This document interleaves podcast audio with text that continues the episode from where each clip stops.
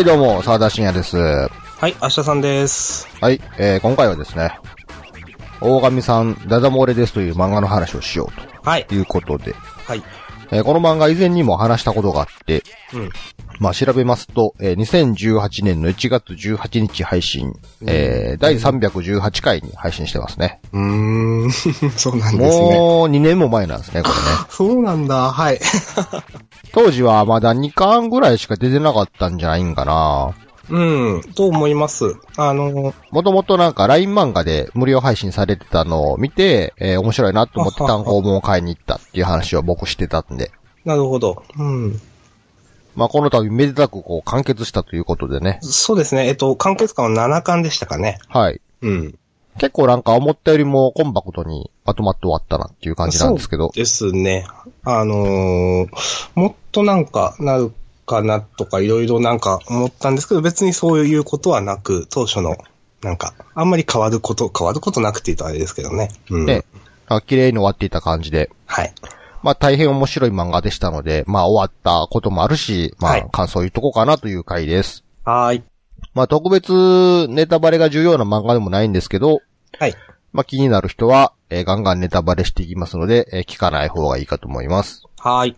まあネタバレしたところで面白さが損なわれる漫画ではないと思うんでね。そうですね。あのー多分聞いた上で、このね、セマーさんのポッドキャスト聞いた上で聞かれても全く変わらないし、むしろいいかもしれないとまでも思いますけど。うん。そうですね。逆に興味を持った人は、まあ読んでもらったらいいんじゃないかなと思います。はい。よろしくお願いします。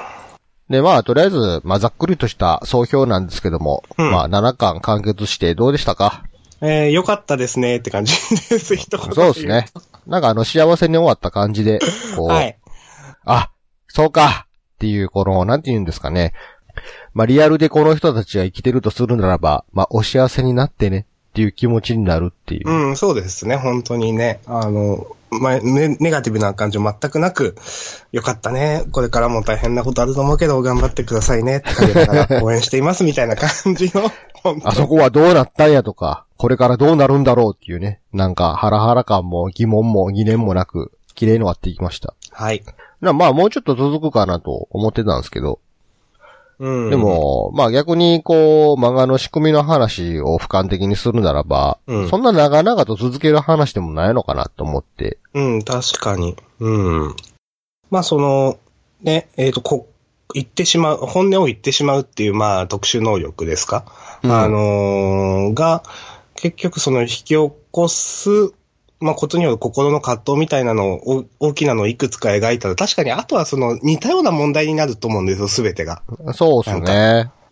うん。っていうのと、まあ後半、前半は確かにその設定に乗った話が多かったんですけど、後半は別に、あの、必ずしもその設定があるからどうこうって話じゃなくて、その、うん恋愛漫画あるあるみたいなのをやってたところもあるじゃないですか。そうね。うん、お互いが何かを例えば言わないとか、相手のことを思ってしたことが実はうまく伝わってなくて逆効果になってるとか、まあいろいろ、なんかそういうところが、あの、をやってた節があるんで、確かにこれ以上やってもみたいなところはあったかもしれないと。うん。うんまあ俺的にはその、やっぱりその、自分自身が何者であるかとかね、なんか相手が何を思っているのかって、そういう葛藤とか、まあ心配とか不安ってこう、やっぱ思春期特有のものかなと思うんですよ。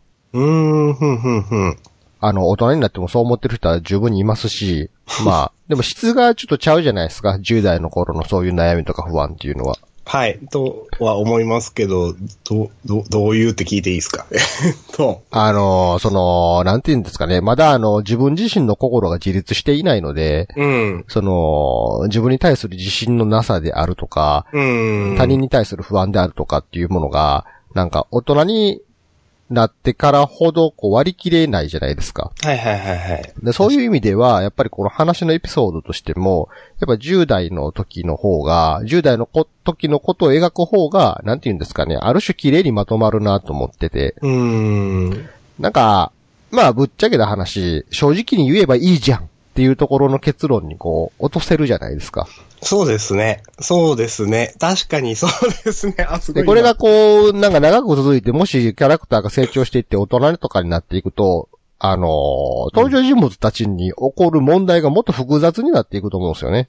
うーん、はい。で、そうなると、正直に言えばいいじゃんっていうのは本質的な解決なんですけど、うん現実の問題としてそれで終わらない出来事ってリアルにたくさんあるじゃないですか。うん、はい、あります。うん。でそういう、なんつうんですかね、リアルは別に僕は満たないなって思ったんで、うん。やっぱりこの10代の、なんか甘酸っぱい青春時代で終わるっていうのが理想やなとは思ったんですよね、読んだ後。うんまあ、正直な話、読んだ後、この二人はこれからどんな問題が待ち受けていくんだろうっていう興味はありましたけど、うん。まあ、それはもう読者の想像にお任せします、みたいな。そうですね。確二人ならば必ず乗り越えていけるでしょう、みたいな気持ちで終わった方が、なんか読後感はいいなと思ったんで。そうですね、漫画としてはね。うん。なんかこの漫画に限らず、大体その、高校生主人公って高校を卒業するぐらいで終わるじゃないですか。うん。やっぱこう大学以降ってちょっとなんか、個人の抱えている問題の質が変わってくるのかなと思って、やっぱり。うん、こ、個人的にはそれ見たいんで、結構不満なんですよ。やっぱそういう終わり方するのは。うんうん。でも、それは、その、確かに、工業としての漫画としてやるもんじゃないんだろうなと思いつつ、全く話の質が変わってきますんで、漫画としての。そうですね。うんそれはもう作者の書きたいことがどこまでなのかっていうだけの話であって。うん。僕、君に届けっていう少女漫画すごい好きなんですけど、はい。あれ、高校卒業するまでの話なんですよ。やっぱり少女漫画やし、恋愛ものやし。はいはいはいはい。でも、結構そこら辺、卒業までの過程、本当卒業間際のことであるとかもめっちゃリアルに考えられてて、うん。な彼氏から、主人公と彼氏が離れ離れになる遠距離恋愛になることとかね。うんで。結構そこら辺の心情の移り変わりとかがリアルに描かれてて、あ、結構なんか大人になっていく様をすごい感じられるなと思ってたんですけど、続編があって、最近。はい。大学生になってからも描かれてるんですよ。ええで、主人公が、まあちょっとチェンジしてるんですけど、あ、そうなんですか。はい。別の、あのー本編では脇役やったお友達の女の子が主人公になってるんですけど、それは結構大学生活以降、なんか、こう、描いてるんですね。はははは。で、それが結構面白いなと思ってたんですけど、おそらく作者は、なんか、一生を描くつもり、気持ち的には一生を描くつもりなんだろうなと。その漫漫画の中における人間の人生の、まあ、要所要所を抜き取って書くつもりなんかなと思ってるんですけど、うん。まあ、少なくともこの漫画は、あの、そういうのではないじゃないですか。かそうですね。うん。あくまでその自分に触れると、触れた人が、こう、心の本音を口に出してしまうという能力、特殊能力を持ってしまった男のことを、うん。まあ、その男の子を好きになった女の子の、まあ、偶話みたいな感じでこう、成り立そうでっているので、すね。うん。その、そうですね。キャラクターっていうよりもその設定を皆さんどう思いますかって話ですよね。なんかね。設定をっていうと違うか。まあその、シチュエーションというか。うん。で、まだ登場人物たちがなんだかんだとか言って、まあ、よ、良くも悪くも、まあ、10代の、まあ、成長しきってない子供なわけじゃないですか。うん。だからそこを、だからこそ持ち得る、こう、正直な部分であるとか、純粋さっていうのが、まあ、ポロッと出てしまうところで、まあ、それを見た周りの人たち、お互いがどう思うか、みたいなのを、まあ、我々が見てどう思うかって話やから、うん。なんかすごい綺麗にまとまってよかったなと思いますね。なるほど。続編見たいという気持ちは、まあ、明日さんと同じような感じであるんですけど、仮にこれ続編を書いてしまったら書かなくった、見、見たくなかったパターンもあるかなと思って。え多分、その方が大きいと思います。その可能性や、実際に読んだ時に感じる感情としては、うーんってなると思います、気持ちとして。本当に大神さんとこう、八木沼くんは、こう、僕たちの心の中にずっと生き続けるんだ、幸せに生き続けるんだ、みたいな感じを思わせてくれるようなね、うんほっこりとした終わり方やったんで。そうですね、そういう意味では、すごくいい漫画、いい終わり方だったなと思います。うん。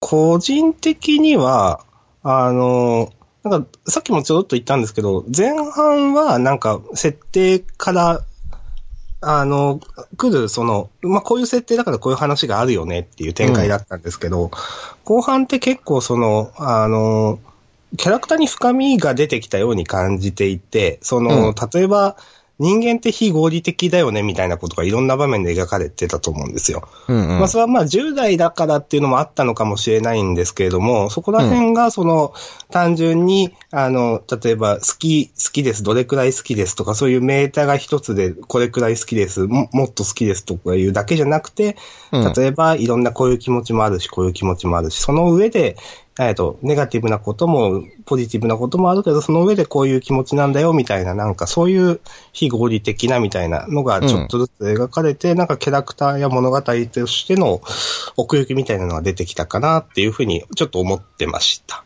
これは前回喋った時点ではなかったなというう。ん。うんまあ俺も前回何言ったかなって過去回ちょっと聞き直したんですけど、うん。あのーまあ、当時2巻ぐらいまで読んだ僕の印象としては、まあ、人のコミュニケーションにおいて、やっぱり自分の思ってることっていうのをオープンにすること。で、うんそのオープンにしたことを受け止められることで人は生き生きしていくし、まあコミュニケーションの輪も広がっていくなっていう話をざっくりとしてるんですけど。うん。うん。でもあのー、3巻以降の話を読んでいくと、ある種その、心自体は通じ合ってるんですよね。その、大神さんと八木沼うん。君ってわかります。そこは常にね。うん。だからもうお互いが何を思っているのかっていうのはもう分かってる状態なんだけれども、それだけで人って、なんか、なんつうんですかね。それ、それ、それだからといって、日常に問題が起こらないわけじゃないよねっていう話で、うんお互いの本音が分かっていたとしても問題っていうのは起こるし、その問題を解決するっていうことに対して必要なのって何かって結局のところ自分の意思、意思ですよっていう話かなと思うんですよ。うーん、うん、うん、うん。なんかその、相手が自分のこと好き、私もあなたのこと好き、それはもうお互いに重々承知の上。だからといって、やっぱり他人の異性と手を繋がれたら嫌とか、やっぱりそういう気持ちっていうのは、自分の心の内から湧き起こってくる情動なんで、相手が自分のことを心の底から好きだっていうのが分かっていて、それが真理やったとしても、その湧き起こる気持ちっていうのはどうしようもないじゃないですか。そうですね。うん。まあまあ嫉妬、嫉妬っすよね。うん。そういうのを解決すること自体は、まあ言ったらもう自分の問題じゃないですか。うん。で、そこでどう問題を解決するかって結局もう意思しかないじゃないですか。うん、うん、うん、うん。はい。私はあなたが異性と手を繋いでいることに対してすごく嫉妬してるのよ。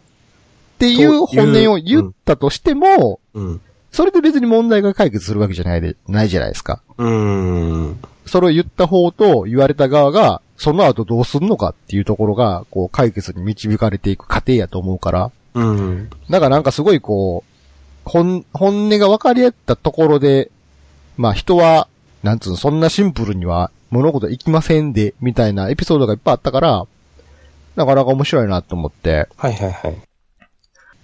まあ、異性、なんか自分の好きな人が異性と何かをしている関係であるとかっていうのもそうやし、まあやっぱり高校生やから進路の問題が後半めっちゃ出てくるじゃないですか。うん。はい。でで、その際にやっぱりこう、自分のやりたいこと、やりたいことをやるって言った時に、その二人の関係性が離れ離れになったらどうするっていうことに関して、これって別にもう、心をオープンにしてるからといって何も解決する問題でもないですよね。うん、確かに。うん、それはもう関係、関係ないという言い方あれだけど、は いそうです、そ、の、離れ離れになったら、なっても、お互いが好き合ってるんだっていう、なんつうんですかね、そこ、そこのそこの、そこの部分を信じるということはできるだろうし、おおやっぱり離れ離れになったとしても、私は愛されてるんだっていう体感自体はあるかもしれへんけど、やっぱり寂しいとか、うん。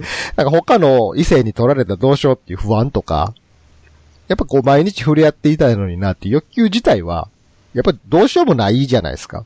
うん。はいで。もそういう課題を持つこと自体は、まあ人間の日常じゃないですか。うん。でそこをみんなどうしていくんですすかって話になった時に、結局のところはもう自分で選択して決めるっていうことしかないんやなっていう。うーん。どうしようもないからね。やっぱりコントロールできるのは自分のことだけで、他者のことはコントロールできないから、なんかすごい最後にこう、やっぱりアギノモ君は留学するっていうふうに決めるわけですよ。そうですね。うん。。ね。で、大神さんも嫌やとは言ってるんですけど、うん。でも結局、ヤギ沼君は留学するんですよね。うん。で、それ自体はもうヤギ沼君のやる、やりたいことやし、うん。それ自体は大神さんの意思で何ともなるわけではないじゃないですか。うん。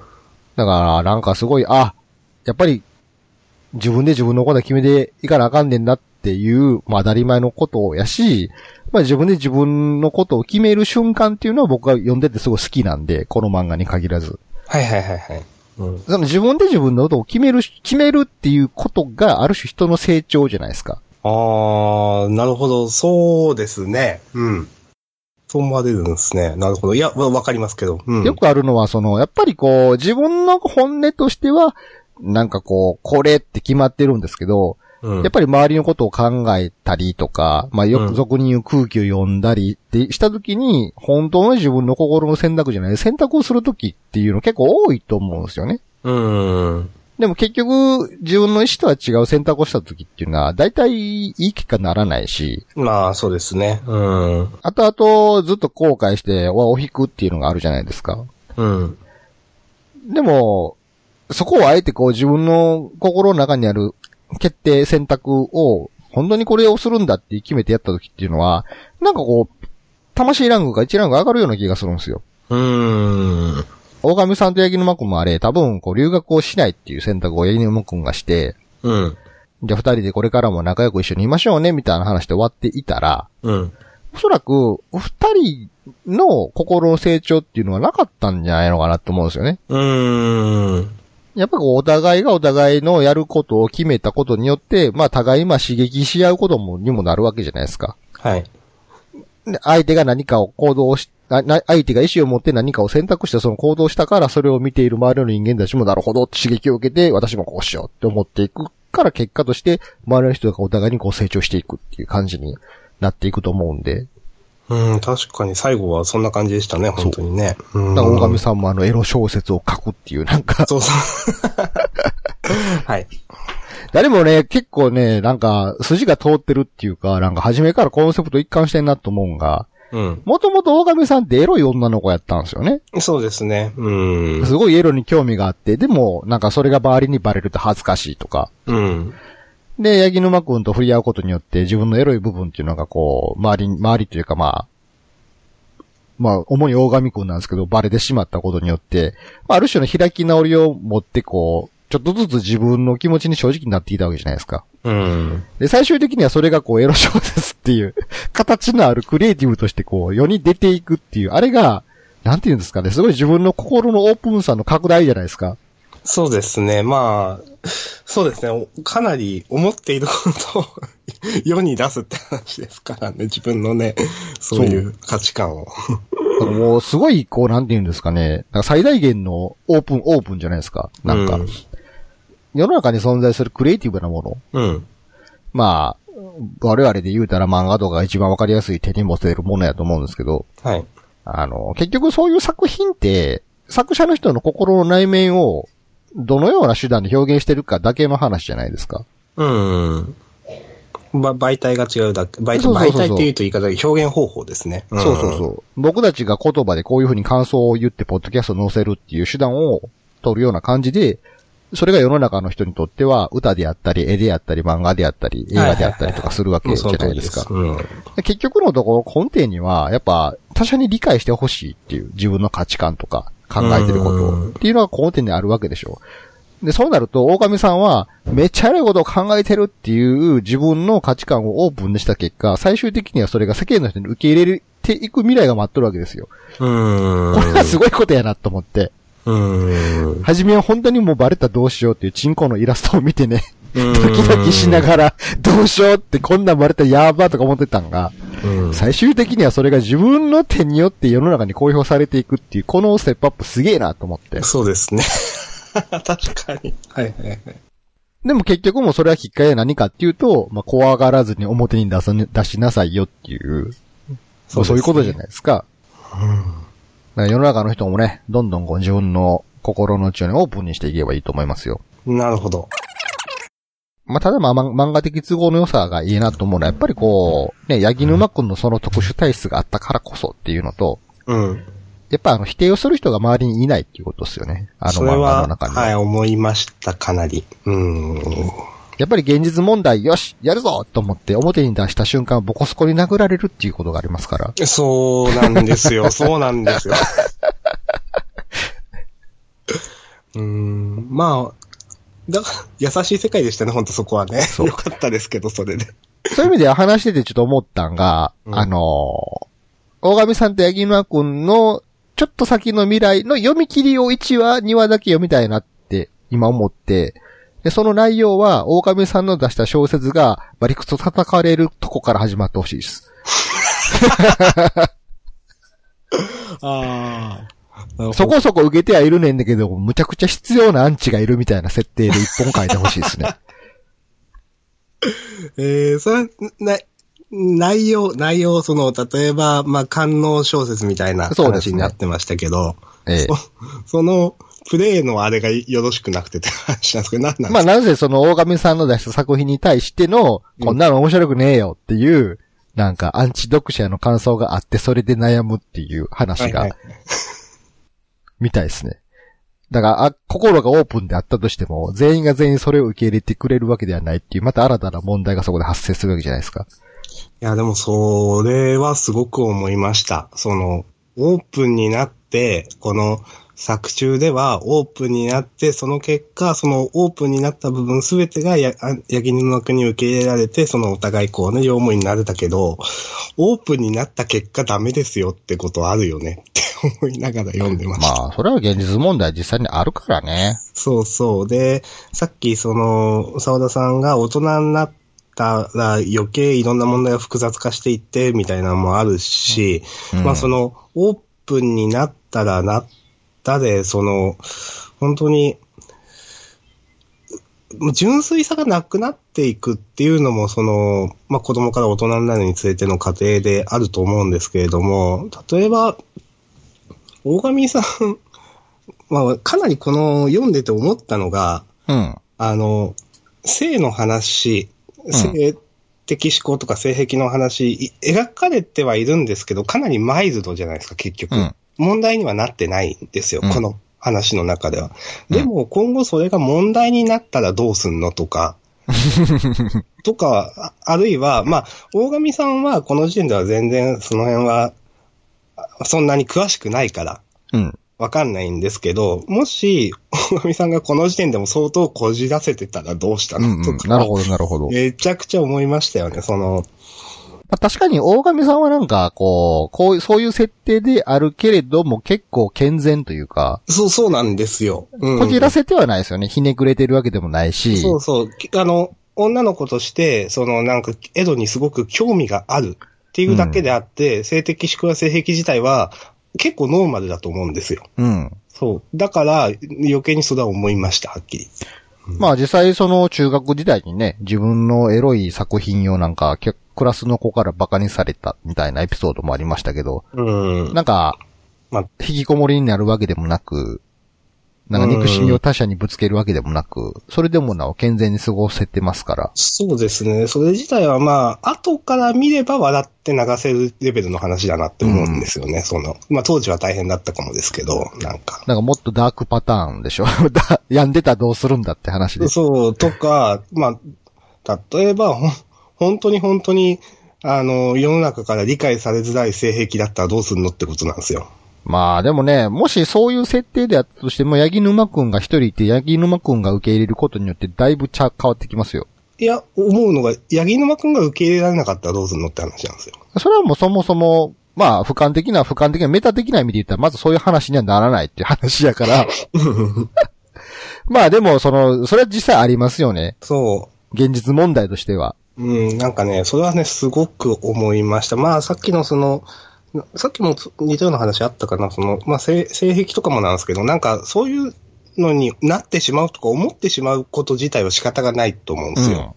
だから、それ、例えばそれって、相手のことを思ってわざとそれを、例えば隠してるみたいな人も世の中にはいるでしょうし、うんなんかね、そういうのが、じゃあ全てオープンになったらどうしようもないよね、とか。だから、オープンになるっていうのは、あくまで主観的に見たときに、自分の心を健全に育てるための方法の一つであると思うんですよ。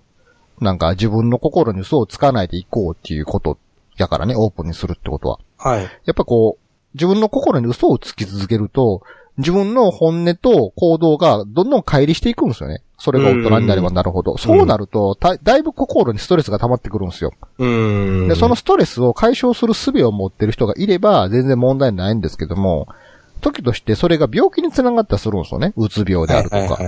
まあ、うつ病、うつ病で、うつ病というメンタルの病気であったり、まあ実際のなんか物理的な病気を呼び起こしたりもするし、うんそういう意味ではやっぱり自分の心に嘘をつかないでいましょうねっていうことっていうのは、すごいこう、基本なんですよね。人が健全に生きるための。ただ言うように、じゃあオープンにした結果、それが受け入れられるかどうかっていうのはまた別の問題になってくるんですよ。うん。じゃあどうすればいいかって話なんですけど、うん。それは答えとしては単純にあって、どうしよう見つけることなんですよね。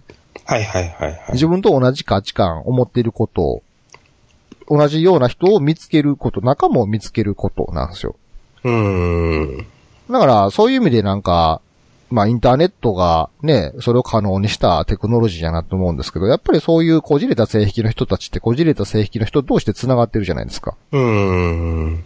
まず解決策の一つはほんまそれやなと思うんですよね。うん。あと、、勘違いしてはいけないのが、自分の心をオープンにすることっていうのは、世の中が自分に都合よく回ることではないんですよね。ああ、そうですね、それはね。うん。オープンっていうのは行為として外に出すというわけではなく、自分の心に持っているものに蓋をしないっていうことなんですよ。うん、うん、うん、うん。ただそれを外に表現するかどうかっていうのは、表現した後の反応っていうのを想像しないといけないとは思うんですよね。うん。そこを錯覚したらあかんと思うんですよ。うん。ただその、この漫画の面白みは何かっていうと、そういう心の中の、自分の心の中のオープンさ、自分の本音に蓋をしなかったものが、ヤギ沼君に触れることによって実際の言葉として外に出てしまうっていうのがもう面白いわけじゃないですか。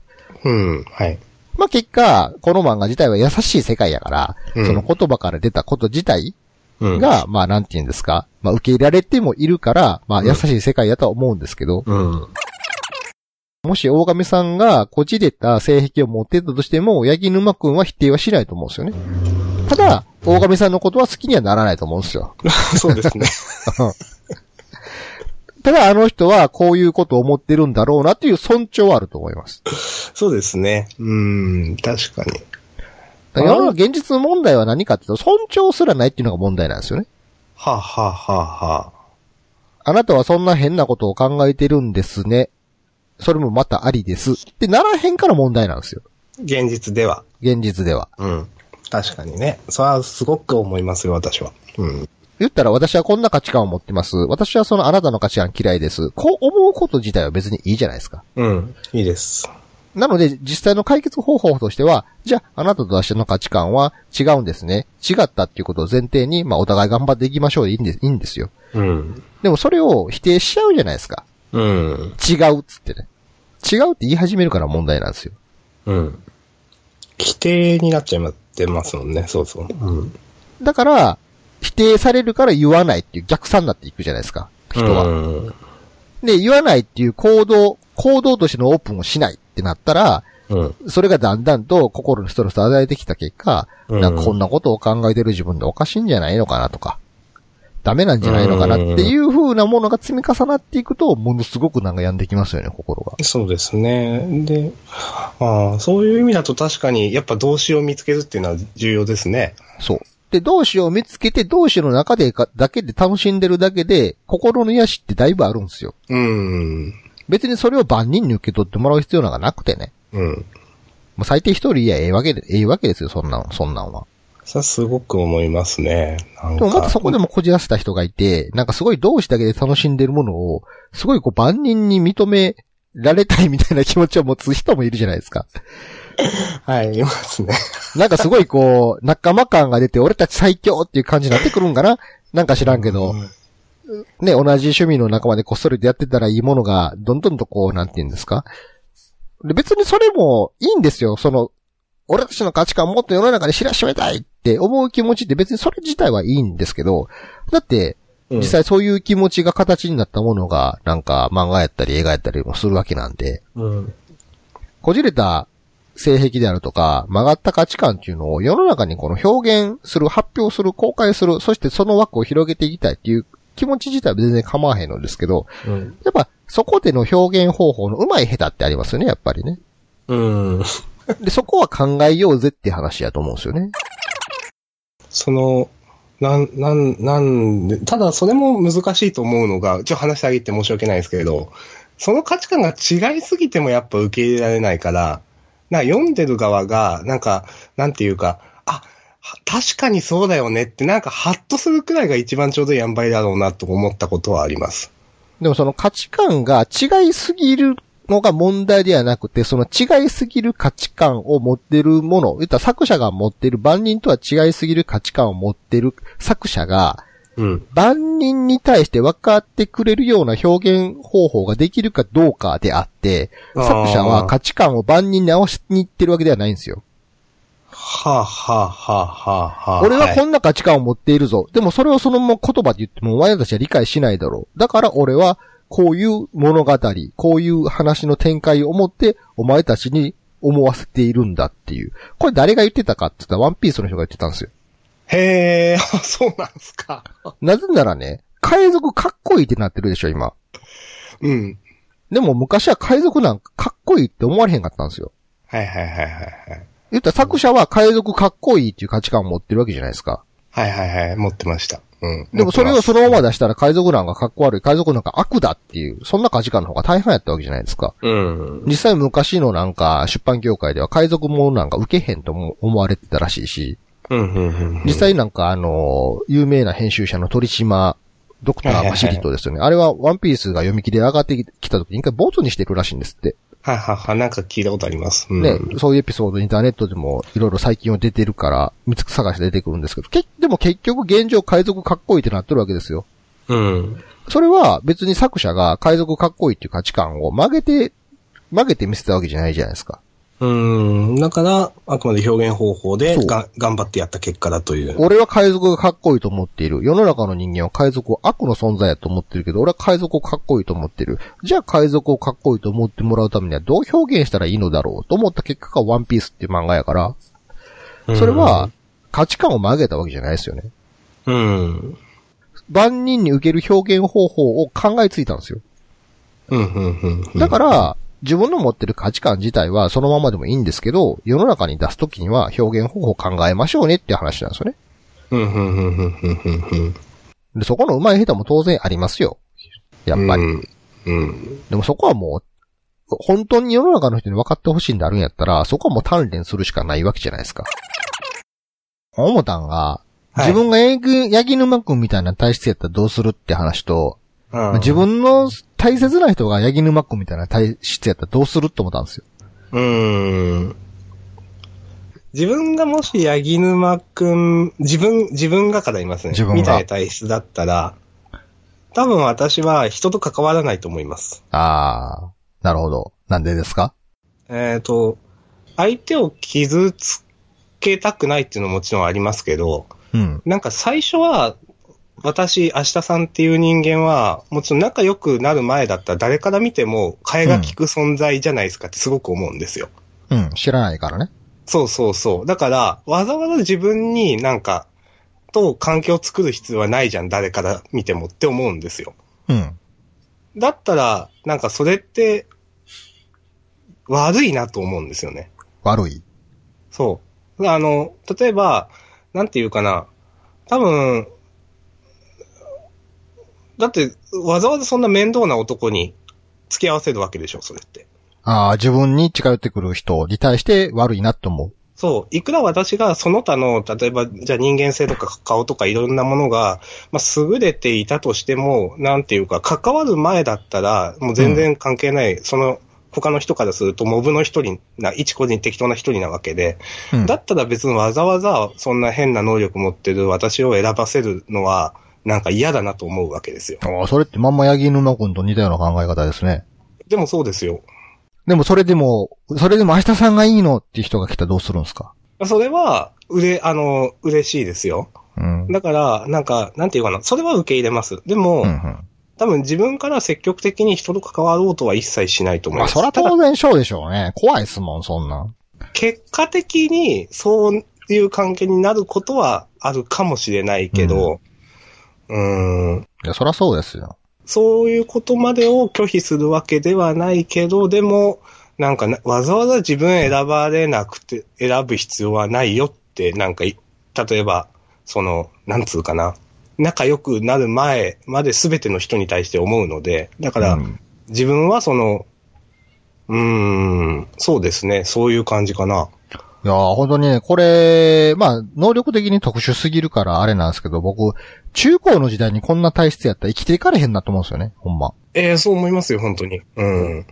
中高生の時なんか、こう電車に乗ってたらよくある話なんですけど、うんなんか、知らへん学校の女子高生にキモって言われたりしてましたから。マジっすか？これはなんか、オタクの中高生あるあるじゃないんですか？自分はなかったです。え、あれ？固有の、固有のでエピソードなんですかこれは。よく聞くんですけど、なんか。ああ。そんな感じやったから、もう、電車なんか乗ったらなんか僕に触れる人なんかいっぱいおるわけでしょ。ああ、まあそうですね。うん。で、その僕に触れた人の、なんか、意識の言葉が僕に向ける、なんか、刃のような言葉やった場合、生きていけないですよ、毎日。いや、そりゃそうでしょう。うん。触れんの、こう人に触れんの怖なりますよね。物理的にも、こうメンタル的にも。多分、け普通に早い段階で引きこもりますよね、普通に。うん。死ぬかもしれないね。うん。それこそね、なんか、インターネットとかでなんかね、自尊心満たしてくれないと死ぬと思います。逆にインターネットが安心するかもね。人の本音が見えなくていいから。ああ、いや、本当そう思います。インターネットなら、だって対等じゃないですか、他の人と。そうね。そう。それはね、すごくね、多分インターネットに傾注、のめり込むと思いますよ。そうね。でもこれ、大人になった自分が後天的に身につけたとしたら、俺はもうめちゃくちゃ人に触りまくると思うんですよね。イェーイって、うーいって。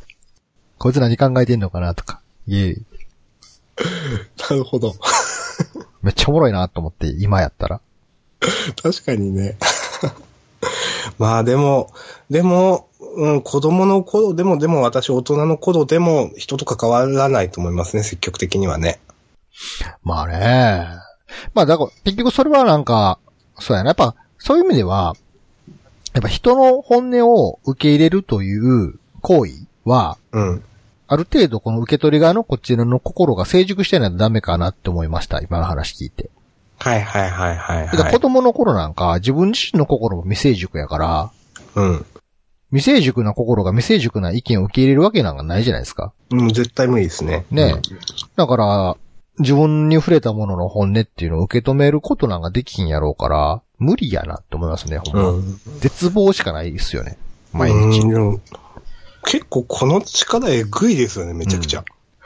そういう意味で、ヤギ沼君はすごい健全な家庭で愛を持って育てられたなと思うんですよ。うん。まあ、両親にしても、あのお姉さんにしても。うん。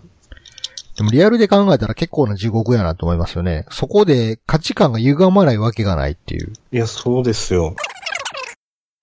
じゃあ、逆に自分が大切な人がヤギ沼君みたいな体質やったら。うーん、これね。やっぱ怖いですよね。これもね、僕はね、今やったら大丈夫なんですよ。何を思われて、何、何が出てきても。ああ、それは、うん、そ、それわかるかな。うん。でもやっぱり10代の時は触れられないですよね、怖くて。かなりの勇気がいるなって。あの、じ、私、多分、自分をさらけ出すのはそんなに、その、抵抗ないんですけど、うん。でも、その、やっぱり、なんていうかな、場面場面で嫌顔にも思ってしまうことってあるうん。と思うんですよ。相手に対してネガティブなことを、まあ相手という、まあそれって本当ちょっとしたことだったりもするんですけど、うんなんかそれをなんか、言わないことにより成り立つ、その、円滑なものってあると思うんで、それって私、やっぱ人が普段する配慮の一つだと思ってるんですよね。うん。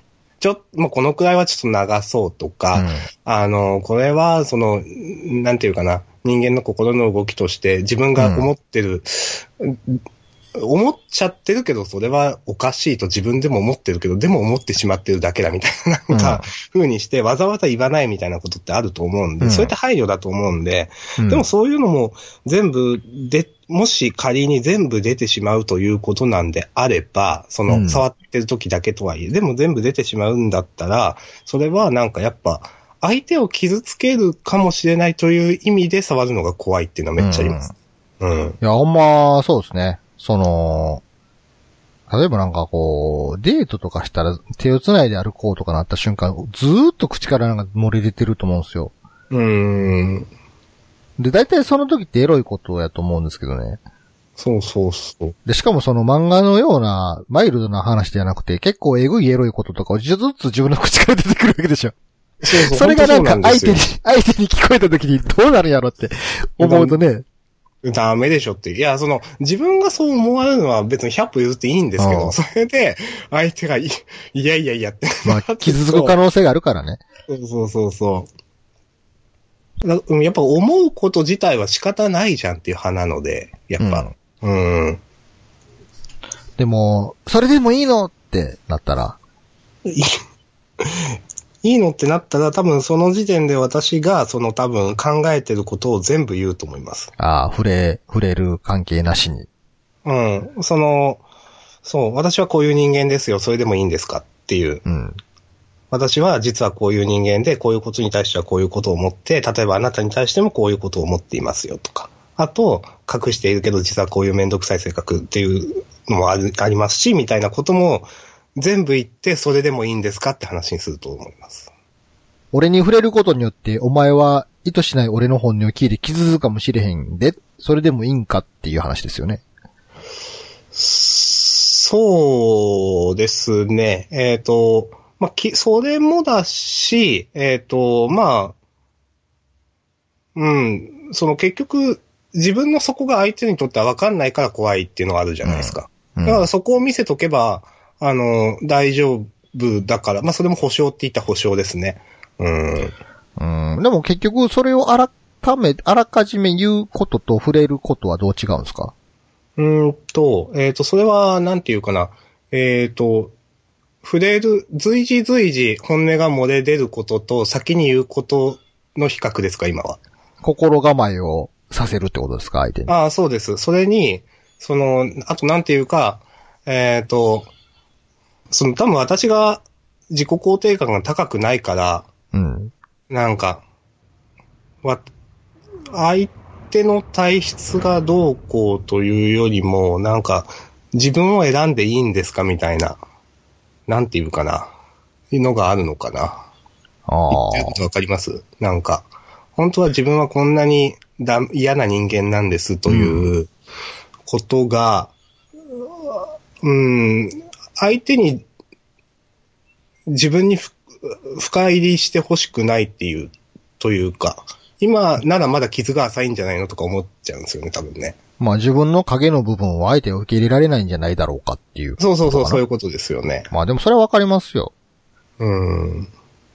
でも、そ、結構この話なんか今話してて思ったんですけど、うん。自分の心のオープンさを行動としてオープンにするには、うまくオープンにするにはどうすればいいかっていう話かなって思ってて、今話してて。ああ、はいはいはい、はい。要は自分、自分をオープンにする仕方の話じゃないですか、それって。である種その体に触れたら勝手に出てしまうっていうのは、うん。強制やから、うん。不本意なわけですよ、こっちとしては。はい。で漫画の中ではそれが面白いエピソードとかね、いいエピソードとしてまとめられてたわけですけど、うん。まあ、本当にリアルにそういうことがあったら、このタイミングでこの本音が出てしまうのはすごい不本意って思ってしまうわけじゃないですか、我々としては。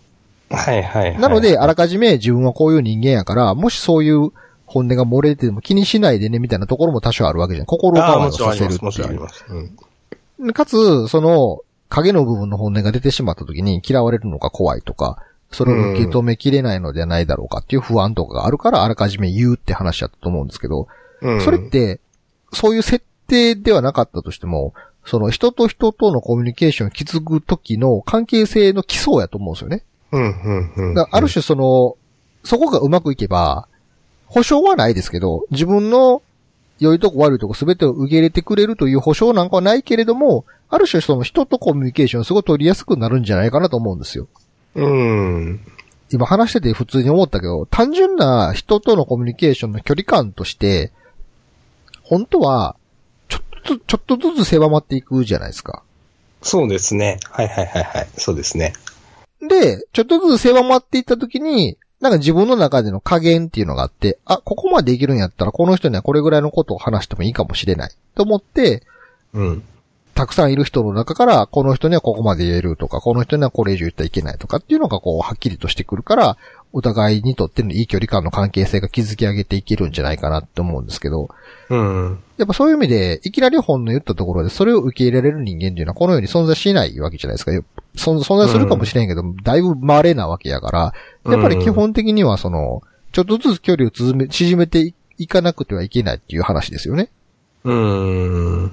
で、できればそこで、自分の影の部分であったとしても受け入れて、受け入れてほしいっていうのがまあ希望じゃないですか。そうですね。うん。そうであったら嬉しいなっていう話で。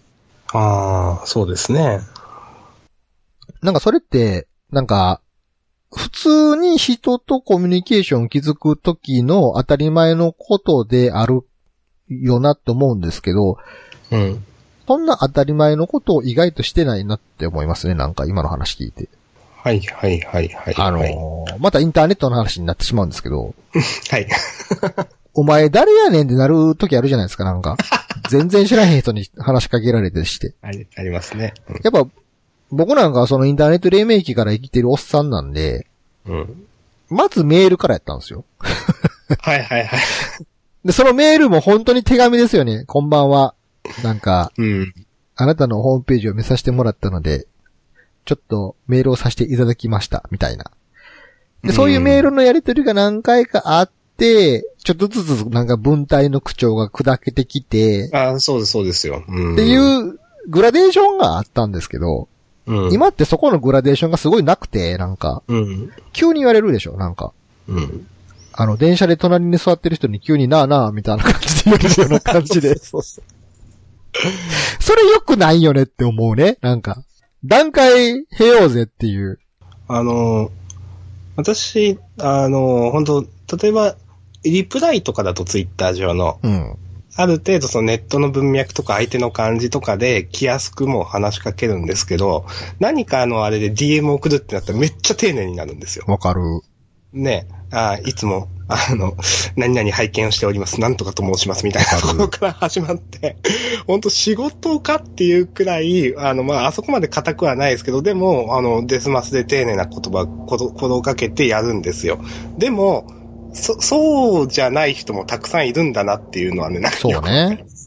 なんか、やっぱそれも表現方法であって、やっぱり相手からすると、見も知らない自分の一つの意見を相手に伝えるためには、横柄な態度で声かけたらあかんよなとか、やっぱそういうことを考えるからそういう手法になるわけじゃないですか。うん。やっぱ丁寧に言った方が、なんか自分のこれから言う話聞いてもらえるかなとかね。そうですね。うん。だから僕も結構この狭さでいろんな人をね、あのー話し相手としてなんか出演していただいてるんですけど、はい。そこに至るまでに結構水面下で長いやりとりがあったりするんですよ。初めて出てもらうまでの間とか。今でこそ明日さんとかちょっとやろうかとかでやってますけど、はい。おそらく最初に出てもらう時なんかは結構積み重ねてきたと思うんですよね。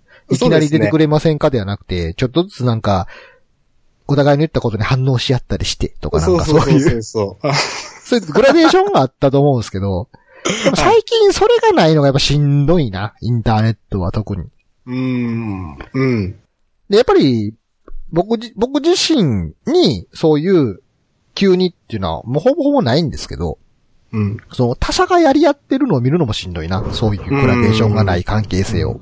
ちょっとわかんないなと思うのは、今の本当に、例えば10代とか20代前半の、本当にそのデジタルネイティブな世代は、うんそれでも抵抗ないのかなとか思ったりはします。わかんないですけどね。そのやり方自体に抵抗はないとは思うんですけど、うんやっぱりグラデーションのなさで傷つく人は多いと思うんですよ。ああ、はいはいはい。だから今の若いものこそグラデーションの必要性を問わないといけないんじゃないですか。だそれはあると思いますね。うんいやでもやっぱり思い返せば、自分が10代、20代の前半やった若い彼氏頃やったとしても、ツイッターこそなかれ、例えばこの飲み会に自分の知らない友達の友達が来ているってなった時に、うん。いきなりタメ口でなあなあとか言われたら感じ悪かったから、うんそうですね。あの、え、え、何こいつってなります？ね そう。やっぱりそれは、まず最初にね、玄関のインターホンを押してのとこから始まってほしいわけですよ。心のインターホンを押してって、すいませんってなんとかですけどって。今日は同じ場所に、同じ場所に呼ばれましたけど、お互いどんな人ですかみたいなグラデーションがないと、やっぱりこう、付き合っていけないから。そうですね。まず最初に、あその、共通の友人、あいつとはどういう関係なんですか？とか、どういうことされてるんですか？とか、そういうところから始まりますよね。で、結局そのグラデーションで何かっていうと、お互いの話聞くことやと思うんですよね。いやーそう思います。それは本当そう思います。うん。でもそういう意味では逆に言うと、聞かないやつが多すぎるんですよね、やっぱりね。はい。で、インインターネット、特にツイッターなんかは聞かなくていいツールやから、なおさらそうなりますよね。そうですね。まあ、もともと聞かなくていいよとかいう、なんか、そうね そのも、うつぶやきっつって自分の思ったことを言うだけっていうツールでしたから、そうそうそうそんなそこに聞くっていう仕組みそんな触れ込みでそもそもない始よね。めたらなんかめっちゃ叩かれるみたいな。ツイッターにそもそも話を聞くっていう機能がないから、うん。でそういう意味では、やっぱツイッターで自分の話を聞いてくれるって思わない方がいいよね。ああ、それは思いますね。うんそもそも、聞くツールじゃない、言うツールであるかもしれんけど、聞くツールじゃないよっていう。うんだからそういう意味ではやっぱ議論はできないですよ、ツイッターで。いや、もうそれ絶対無理ですよ。だから、本当まあ、あの、私本当ツイッターの、ま、まち、おかしいというか、その議論ができないのの、あの、理由の一つが、あの、これ話、それちゃいますけど、言いますけど、うん。レフェリーがいないんですよ。レフェリー。あの、審判。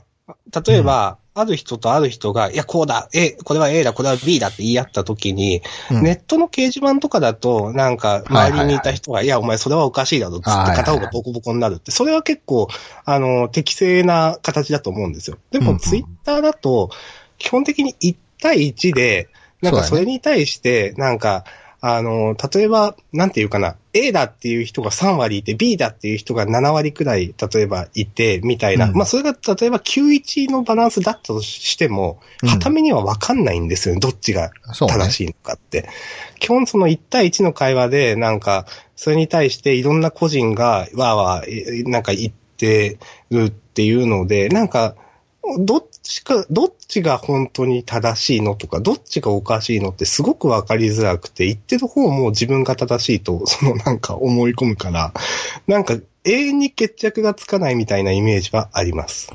まあ確かにその、絶対的な正しさなんかは分からへんけれども、うん。その、片方の意見を増長しやすい仕組みにはなるようなほほんとそれはめちゃくちゃ思います。印象づきやすいそうツそう。ール、仕組みではあるよなって思いますよね。そう、それは思いますね。なので、なん、なん、ほんと、本当に言うように1対、1対1がいっぱいみたいな感じで、そう、そうなんですよ。うん。だからそこにやっぱりこう、共感は存在しないんですよ。うん、うん、うん、うん。その共感も1対1じゃないですか。あなたの言ってること分かりますっていう。うん。なんか、やっぱ、そうやな、やっぱ聞くツールじゃないな。共感っていうのは基本的に人の話を聞いた後で出るものやから、やっぱ聞くっていう仕組みがないな、インうん、とツイッターには。ますね、なんか。やっぱ話し合いには適してないツールやな、ツイッター。うんそもそもあんな140字でなんか短文短文で言ったところで、その、いろんな前提の漏れが出るのは当たり前なんで、うんお前こう言ったじゃん。いや、それはそう別の意味で、みたいなことが、円、円繰り広げられるだだから本当にツイッターはね、本当新宿駅の構内ですよ。人がいっぱい往け。来している。そ本当にあれは本当にこう、つ一言つぶやくだけのツールであってね。う。うん本当に自分の価値観とか発表したんやったらなんかもう別の場所を設けないといけないですし、うんやっぱその意見を受け入れる窓口っていうのは、もっとこうグラデーションが分かりやすくなるような仕組みじゃないとダメですね。うん。なるほどな。やっぱり、やっぱりこう、じゅ、段階、順序っていうのは必要ですね。人と付き合いにあたって。そう思います。その、うん。うーん、む、難しいですね。その、例えば相性がいい人同士だと最終的に思っても、そのね、順序を踏まなければ多分ダメになると思うんで。ああ、そらそうですよ。うん。それはね、すごく、まあ、これも、なんか多分さっき沢田さんが言ってた表現方法とかいうところにも通じるところがもちろんあると思う。それもグラデーションの話ですしね。うん。なかなか、まあまあしょう、しょうがないんですけどね、そのね、特にインターネットだと、その、ね、文字でのやり取りが中心になるんで、そうすると表現できるのも限られてくるんいで、やー、そう思いま仕すよ。方がないとは思うけど、うん。俺ね、ほんまね、文字で、文字書くのが得意な人間の方が少ないねんからってめっちゃ思いますよ、ほんま。はいはいはいはいはいはい。い確かにだ。から僕がポッドキャストをやってるわけでね。ぶ文字書くの得意やったらブログ書いとるわって話なんですよ。でも、でもやっぱり、文字っていうのが人間の考えた最大の発明なんで、やっぱりインターネットはそれが主体になるわけじゃないですか。うん。やっぱ、やれ YouTube だって言っても、やっぱ検索できないしね、見つからないわけですよ。そう。うん。で基本はやっぱ文字になるわけじゃないですか。でも、やっぱりほんま思うんが、文字書くのが苦手な人間の方が多いでって思うんですよね。うん。そして自分も漏れなくそうやから過信すんなよって思うんですよ。自分の書いた文章が自分の思い通りに正しく相手に伝わるなんて思うなよって思うんですよね。あ それは肝に銘じないといけない重要なことですね、それはね。うんだか、ら、丁寧な言葉を積み重ねるわけじゃないですか。人とコミュニケーションするときにい。や、本当そう思います。そんな難しいことを、こう使って人に何か伝えるっていうのは相当難しいことだっていう、その認識を持とうって話だと思うんですけどね。ああ、それはありますね。インターネットがダメだ、ツイッターがダメだではなくて、そういうものだという前提でやろうぜって思いますけど。まあでもやっぱりこういうね、なんかコミュニケーションの漫画やと思うんで、この漫画。はい。やっぱそういう意味では現代のコミュニケーションの中心はね、やっぱインターネットですし、まあうん我々のようなこうオタク文化に手を出してる人からするとツイッターっていうツールはやっぱ切っても切り離せなかったりもするんでね。うんやっぱそういう話が主になりますよね、なんか。まあね、うん、まあ、みんなね、最近は、インターネットのやっぱことが濃いです。の方が濃いと私は思ってますよ。なんか今。どうなんだろうみんなリアルってどうなんだろいや、でも実際、まあ学生とかやったらまだしも、働き始めると一日に会う人の数ってめちゃくちゃ知れとるし、ういやいや、ほんとそうなんですよ。そういう意味でやっぱコミュニケーションという意味でやっぱインターネットの方が多いですよね。断然。うん自分は完全に多いですね。うん。だからなおさら、ね、コミュニケーションの主流がインターネットになっていくんやったら、なおさらそういうものだという認識の上で、良いグラデーションを描きましょうね。はい。そういえば、明日さんは、何か告知があるとのことで、ありがとうございます。えっ、と、2月の、えっ、と、22日、えーこれ土曜土、土曜だったはず。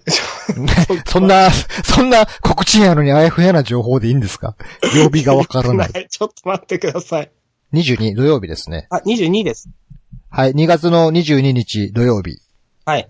に、えっ、と、私が別でやっている、あの、ジャンプの感想、週刊少年ジャンプの感想について毎週話す、えっ、と、ポッドキャストのジャンダンというやつで、えっ、と、うんリアルイベントを、えっ、と、2月の22日に、えっ、と、東京の西日暮里にある屋上という、まあ、イベントスペースというか、まあ、キス、まあ、えっ、と、喫茶店、まあ、お酒も出すみたいなところで、えっ、と、やらせていただきます。まあ、いわゆる公開収録ですね。すえっ、と、ジャンダンというのも、えっ、と、200回を一応超えて、まあ、5年目みたいに入ってまして、えそんな長い皆さんのおかげで、えっ、と、で、まあ、今回初めてこういうのやってみようかなというふうに思ってます。まあ、ジャンダンというポッドキャストも含めてよろしくお願いします。はい。へえ、もう、この5年間で読んできたジャンプを縦にこう積み重ねたオブジェとかを持っていってほしいですよね。